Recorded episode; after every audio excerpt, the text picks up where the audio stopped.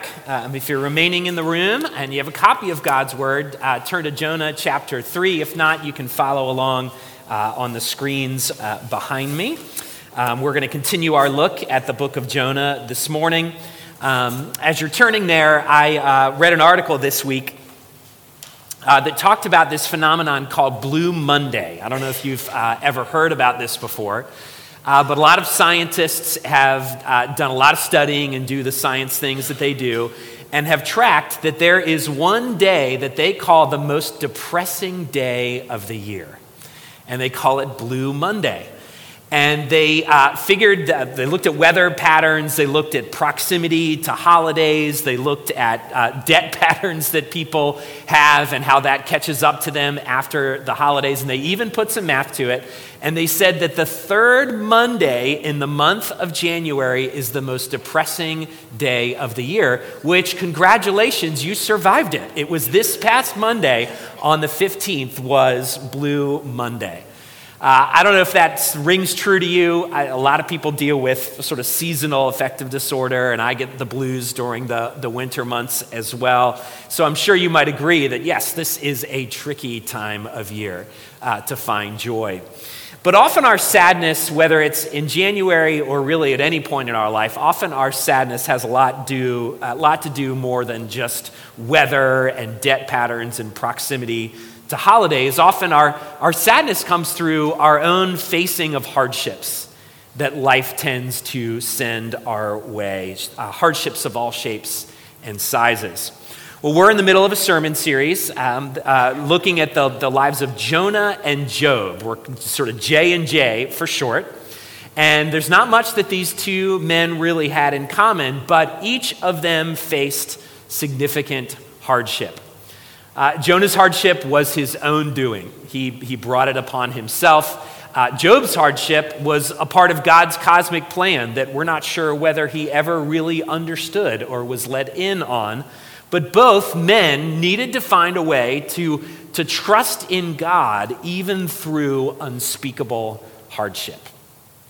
And friends, I think the same is true for you and I as we face hardship. How are we going to trust God with whatever is put in front of us, whatever difficulty we are dealing with? Jonah tried really hard not to trust in God. He wanted to trust in himself, and, and we fall victim to the same temptation. But eventually, he had no choice in the matter. He would have to trust God uh, in doing the most offensive and physically threatening thing that he could think of. And that's what our passage reminds us of this morning. I'm going to be reading from Jonah chapter 3, the entirety of this chapter, uh, which is really just 10 short verses. Then the word of the Lord came to Jonah the second time, saying, Arise, go to Nineveh, the great city, and call out against it the message that I tell you. So Jonah arose and went to Nineveh according to the word of the Lord. Now, Nineveh was ex- an exceedingly great city, three days' journey in breadth. Jonah began to go into the city, going a day's journey, and he called out, Yet 40 days, and Nineveh shall be overthrown. And the people of Nineveh believed God. They called for a fast and put on sackcloth from the greatest of them to the least of them. The word reached the king of Nineveh, and he arose from his throne, removed his robe, covered himself with sackcloth, and sat in ashes.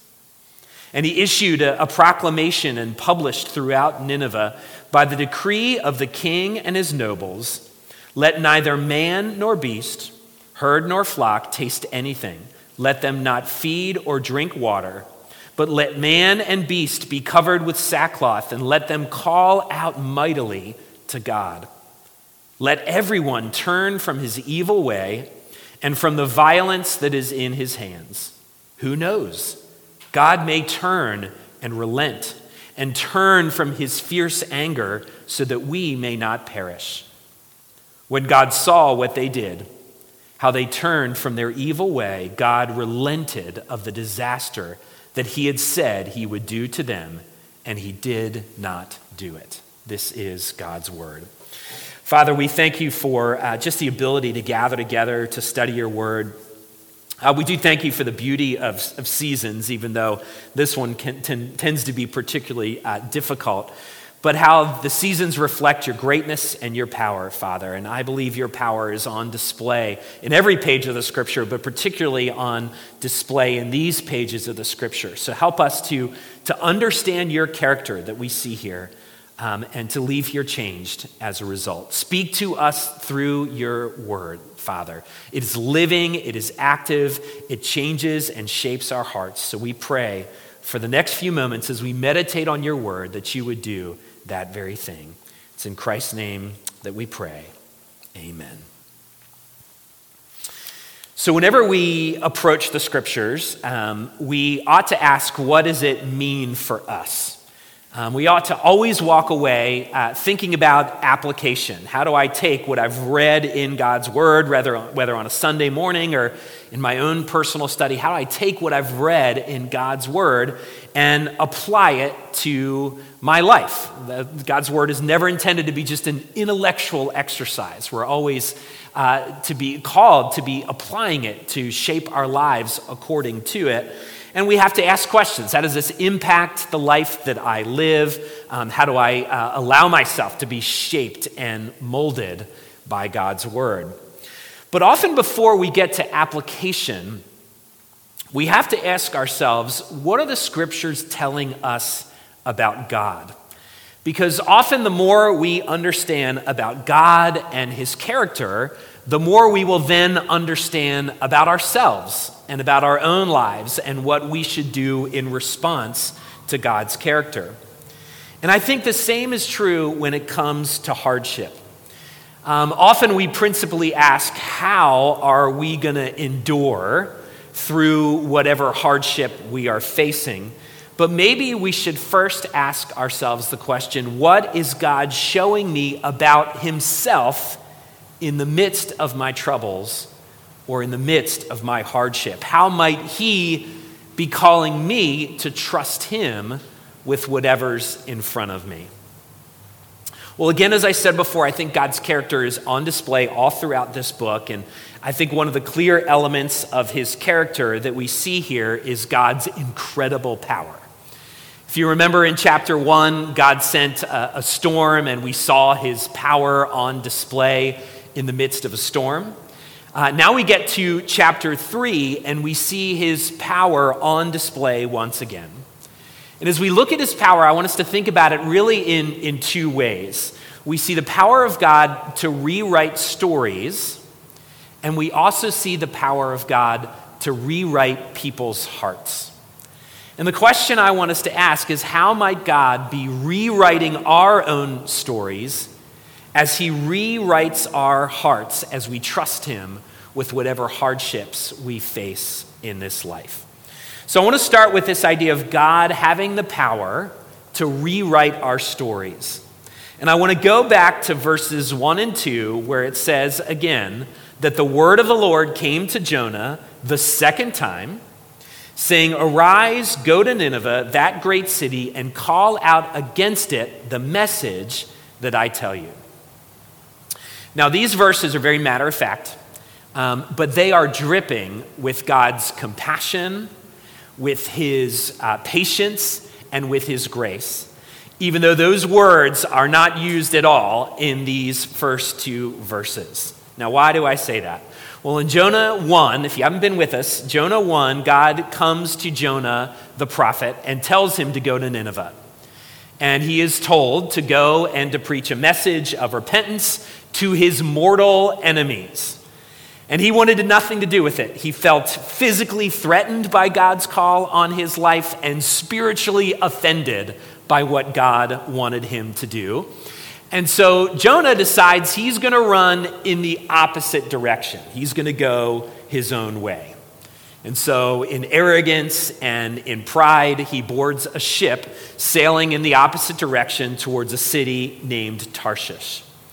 Uh, just like Adam and Eve and that first sin that they committed in the garden, Jonah believed that he knew better than God, that his way uh, was going to be better than God's way.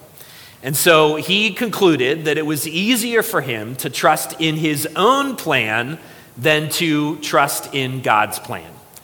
He wanted to stay comfortable in his own sort of sense of spiritual superiority.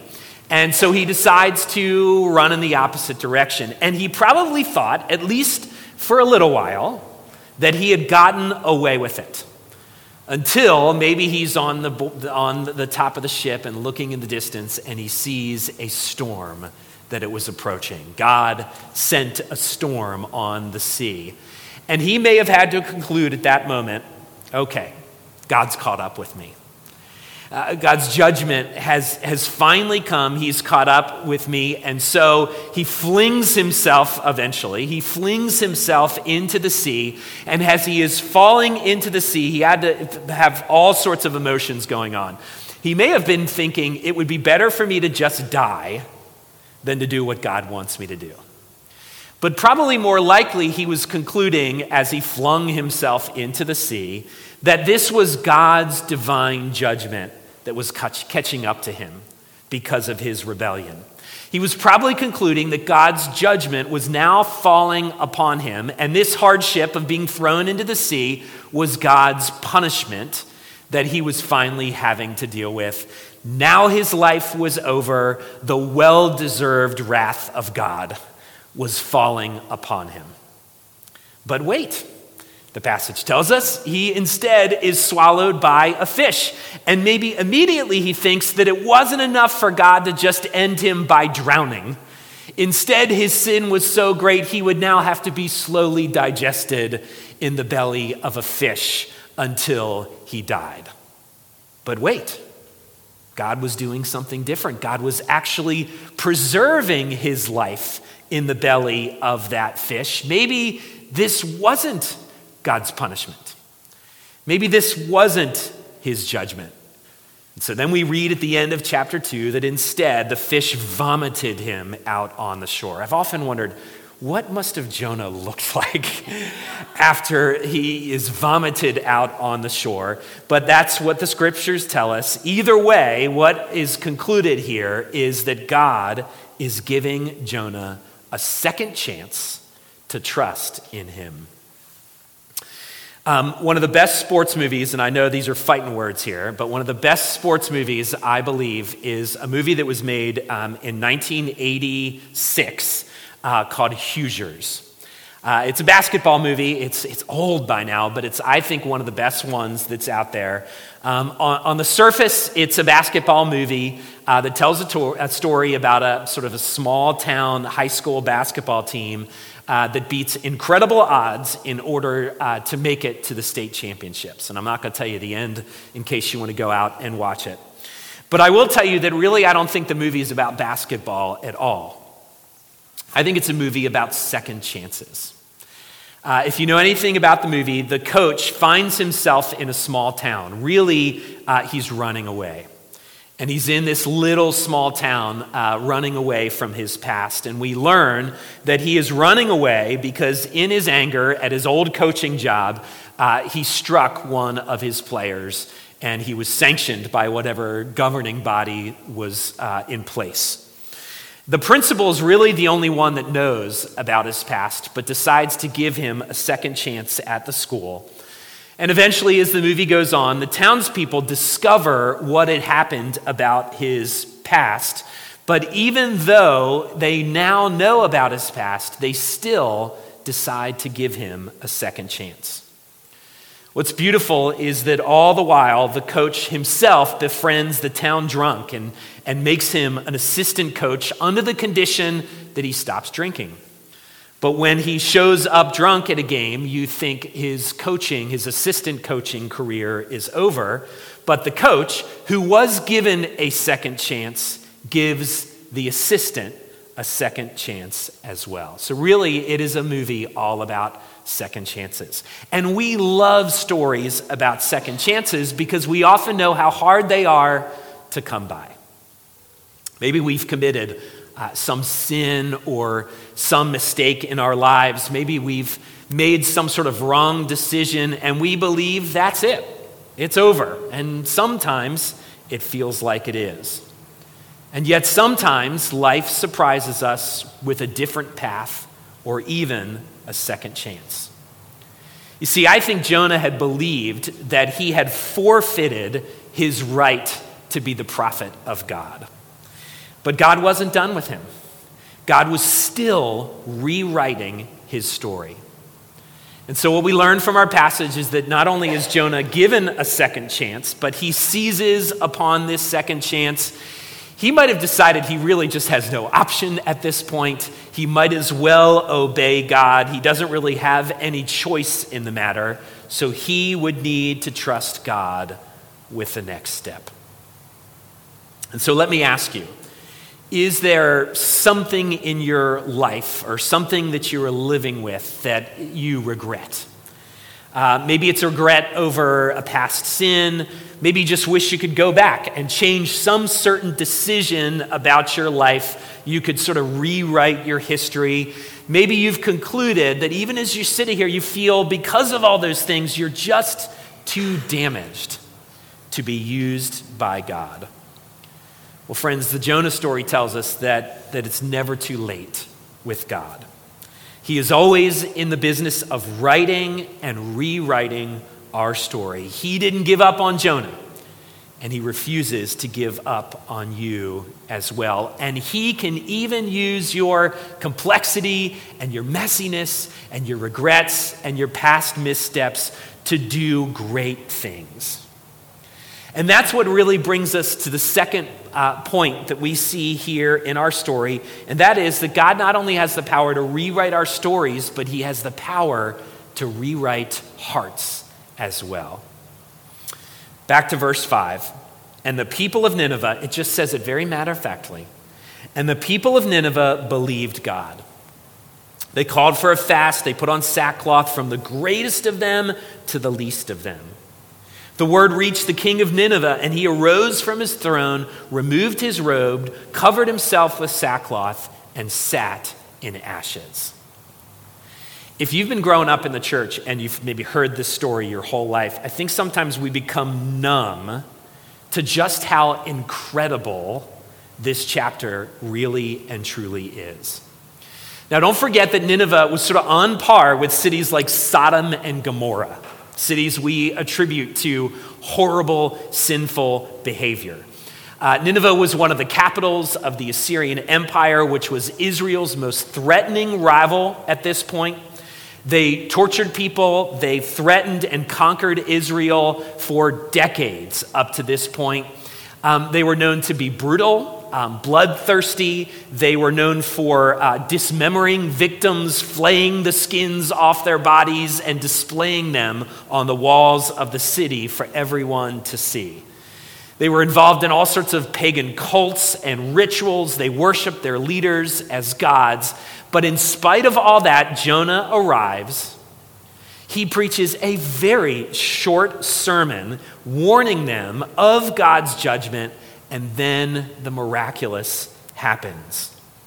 The whole city responds. From the king all the way down to the lowest citizen, they respond to this sermon and they repent of their wickedness. Now, most people don't believe that the Ninevites sort of completely converted to Israel's God like the sailors did in chapter 1, but they do believe that this is a citywide repentance over their own sinfulness and their wickedness. And just imagine for a moment what this must have looked like. You know, Wade alluded to it earlier um, this morning. He said that every week we pray for the city, and, and we, pray, we prayed for the city this morning, just like we do every week. And in many ways, this, what we're reading here, is what we pray for for our own city. And we pray it because we believe that God can do it. He is powerful enough, and He has done it before. So imagine for a moment if God chose to do something like this, even in our own city. Imagine gangs and drug dealers turning in their drugs and their guns to the police. Imagine that every homeless person gets a meal and gets a friend, a relationship, and a warm place to live. Imagine families being reunited and fathers returning to care for their families. Imagine politicians and, and government officials turning away from self promotion and, and corruption and posturing. Imagine churches like ours being overrun by people coming to worship on Sunday morning. Imagine economic disparity being lessened. Imagine kids returning to schools because they are a safe place where they are loved and they can learn and they can thrive. Friends, if God can do it in Nineveh, he can do it in our own city as well. Why? Because God has the power to rewrite people's hearts. Friends, I think there's a lot of miracles in the Bible. Um, we read them on almost every page. You know, Genesis talks about a worldwide flood and Noah is preserved. The book of Exodus talks about plagues and God, you know, parting the Red Sea to protect his people. The Gospels tell us about Jesus calming storms and, and multiplying bread and fish to feed thousands and thousands of people. But sometimes all of those things seems easier or feels easier than the miracle of God changing someone's heart. Think about it for a minute. Our hearts can become so hard, can't they? We can, we can become so locked in, in bitterness and anger. Um, our lives can become uh, so lost in routines. We can hold on so tightly to, to past arguments and stubbornness. And, and it feels like any sort of movement in our hearts just feels impossible. Or think about people who might frustrate you and it feels like they will just never change. And sometimes we feel like God multiplying loaves would be easier than God changing a person's heart. And yet, God has done it, and God can do it. He can rewrite people's hearts. He can fundamentally and radically alter the trajectory of someone's life and their story by rewriting their hearts. And it is a miracle when it happens. In fact, the scriptures tell us that the angels rejoice every time in heaven when the miracle of someone's heart is changed. But here in this passage, it doesn't just happen to one person or a few people but it happens to a whole city. That's how powerful our God is. God uses a reluctant, bitter, self righteous prophet who didn't even want to be there. And God uses him to do something radical in the city of Nineveh. See, all of this is God displaying his power. God's displaying his power to, to Jonah, who's bitter about the whole thing, and we're going to see even more of his bitterness next week. God's displaying his power to the people of Israel as well. As they learned more about God, they would learn more about themselves. And so it's as if God is saying, Look, Israel, look, Jonah, Nineveh has repented. You need to do the very same thing too. God has rewritten, re- rewritten the hearts of an entire city, and He wants to rewrite your hearts as well. And so, friends, wherever you are in your life at this moment, whether you're facing some sort of hardship or not, trust in God's work in your life. God has the power to transform an entire city from a short sermon by a reluctant prophet God also has the power to rewrite your stories as He rewrites your hearts. So, whatever hardship you're facing, know that He can accomplish more than you can ask. He can accomplish more than what you can imagine. And so ask yourself how might God's grace, how might His power be ready to surprise you where you are? At this moment. Let's pray.